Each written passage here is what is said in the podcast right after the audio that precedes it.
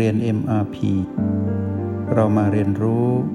การมีสติกับ Master T ที่ที่นี่ทุกวัน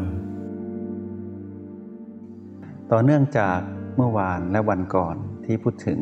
การแยกกายแยกจิตหลายคนคงจะเห็นชัดขึ้นว่ากายกับจิตนั้นอยู่ด้วยกันแต่เป็นคนละสิ่งกัน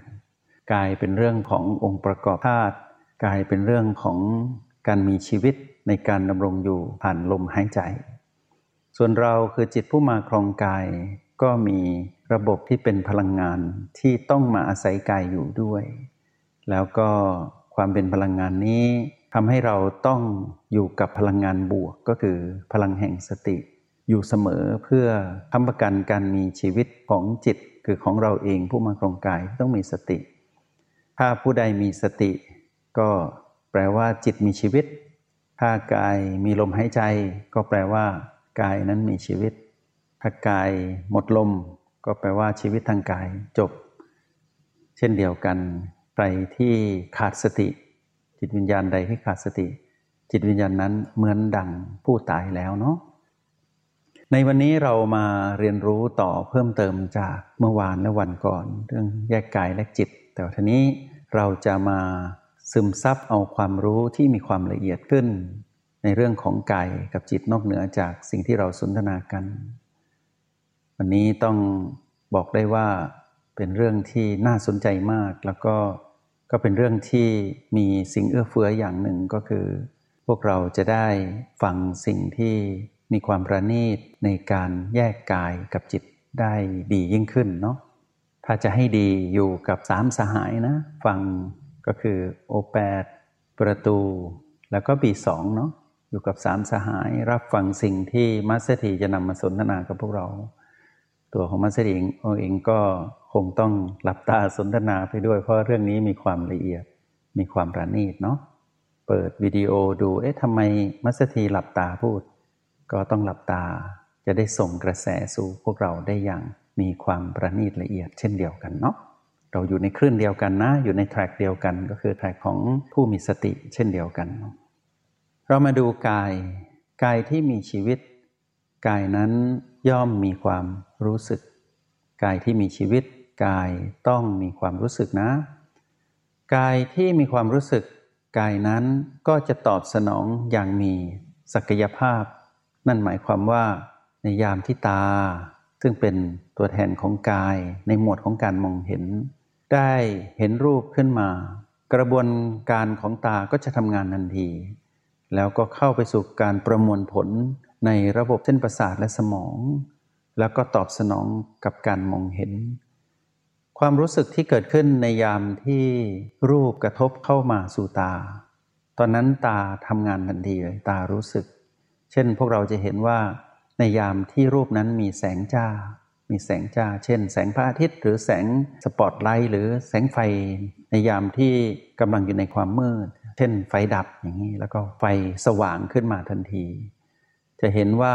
ตาก็ต้องมีการตอบสนองอย่างเร็วก็คือ มีการหดรูมั่นตา ถ้าในความมืด ตาก็จะขยายรูมั่นตาออกมา ตามีความรู้สึกว่าตอนนี้มืดไม่ดี มืดเกินไปไม่ดี ตาก็จะต้องทำงานหนักขึ้น เพื่อขยายรูมั่นตาให้เกิดการมองเห็น เพื่อช่วยเหลือกายส่วนอื่นๆ ให้ดำรงได้เป็นปกติ ถ้ากรณีที่แสงจ้าเกินไป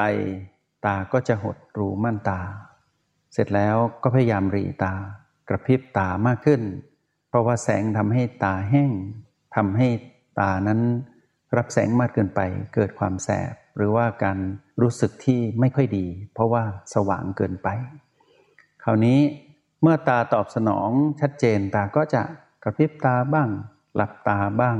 หรือว่าหดรูมันตาบ้าง ตามความรู้สึกนะ เมื่อตาหรือกายที่เรายกตัวอย่างเช่นตาเนี่ยกับแสงเนี่ยเราจะเห็นว่าในขณะที่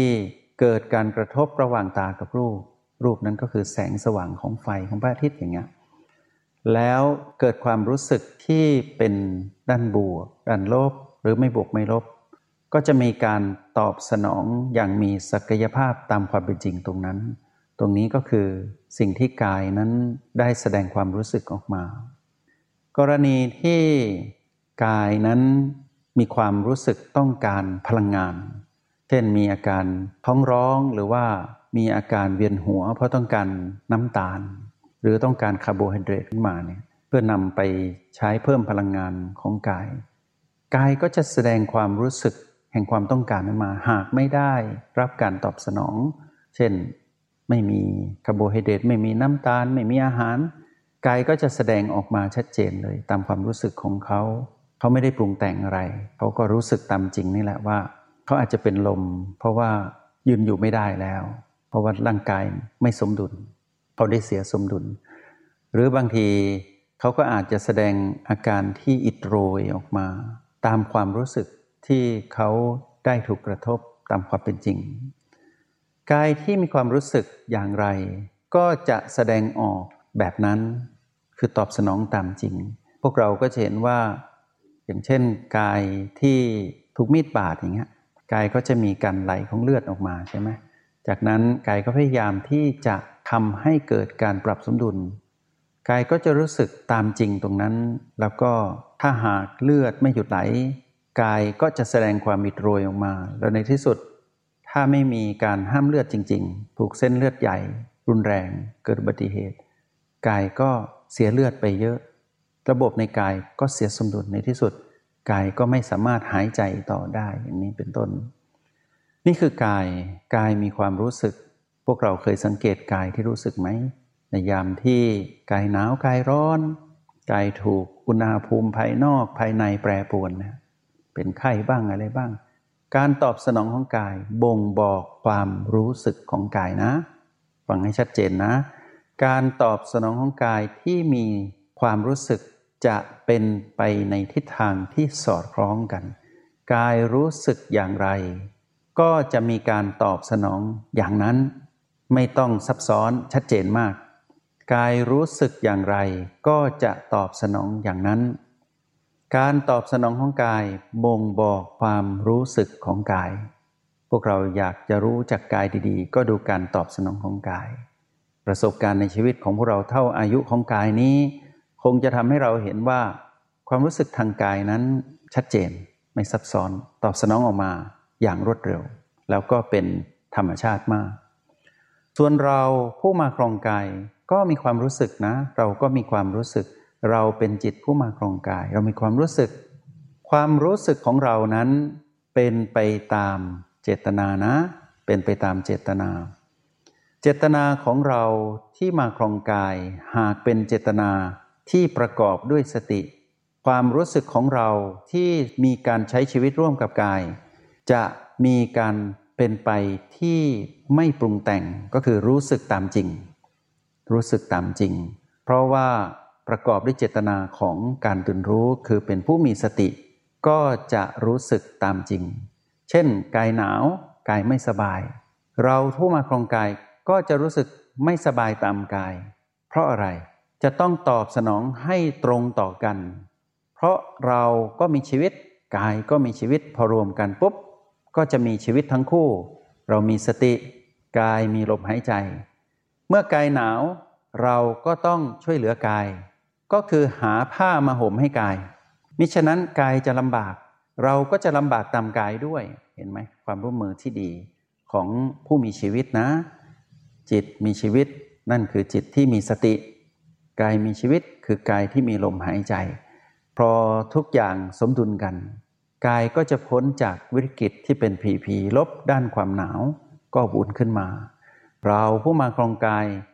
ก็จะรู้สึกปกติขึ้นมา สอดคล้องกับกายตะกี้ก็รู้สึกไม่ดีเหมือนกัน แต่พอเราห่มผ้าให้กาย พากายไปหยิบผ้าห่ม หรือเปิดฮีเตอร์อยู่ในห้องที่ปิดมิดชิดเพื่อป้องกันอากาศหนาว ทุกอย่างก็สมดุลขึ้นมาใหม่ นี่คือธรรมชาติที่เราเห็นว่ากายที่รู้สึกอยู่ กับเราที่รู้สึกอยู่ แบบผู้มีสติ มีเจตนาชัดเจนว่ายังอยู่คู่กับกายยังอยู่กับปัจจุบันอยู่ตรงนี้ จะเห็นว่าเราและกายอยู่ด้วยกัน สอดคล้องกันผูกพันกันไป แต่เป็นคนละความรู้สึกกันนะ เป็นคนละความรู้สึกกัน จงใช้ชีวิตอย่างมีสติทุกที่ทุกเวลา แล้วพบกันใหม่ ในห้องเรียน MRP กับมาสเตอร์ที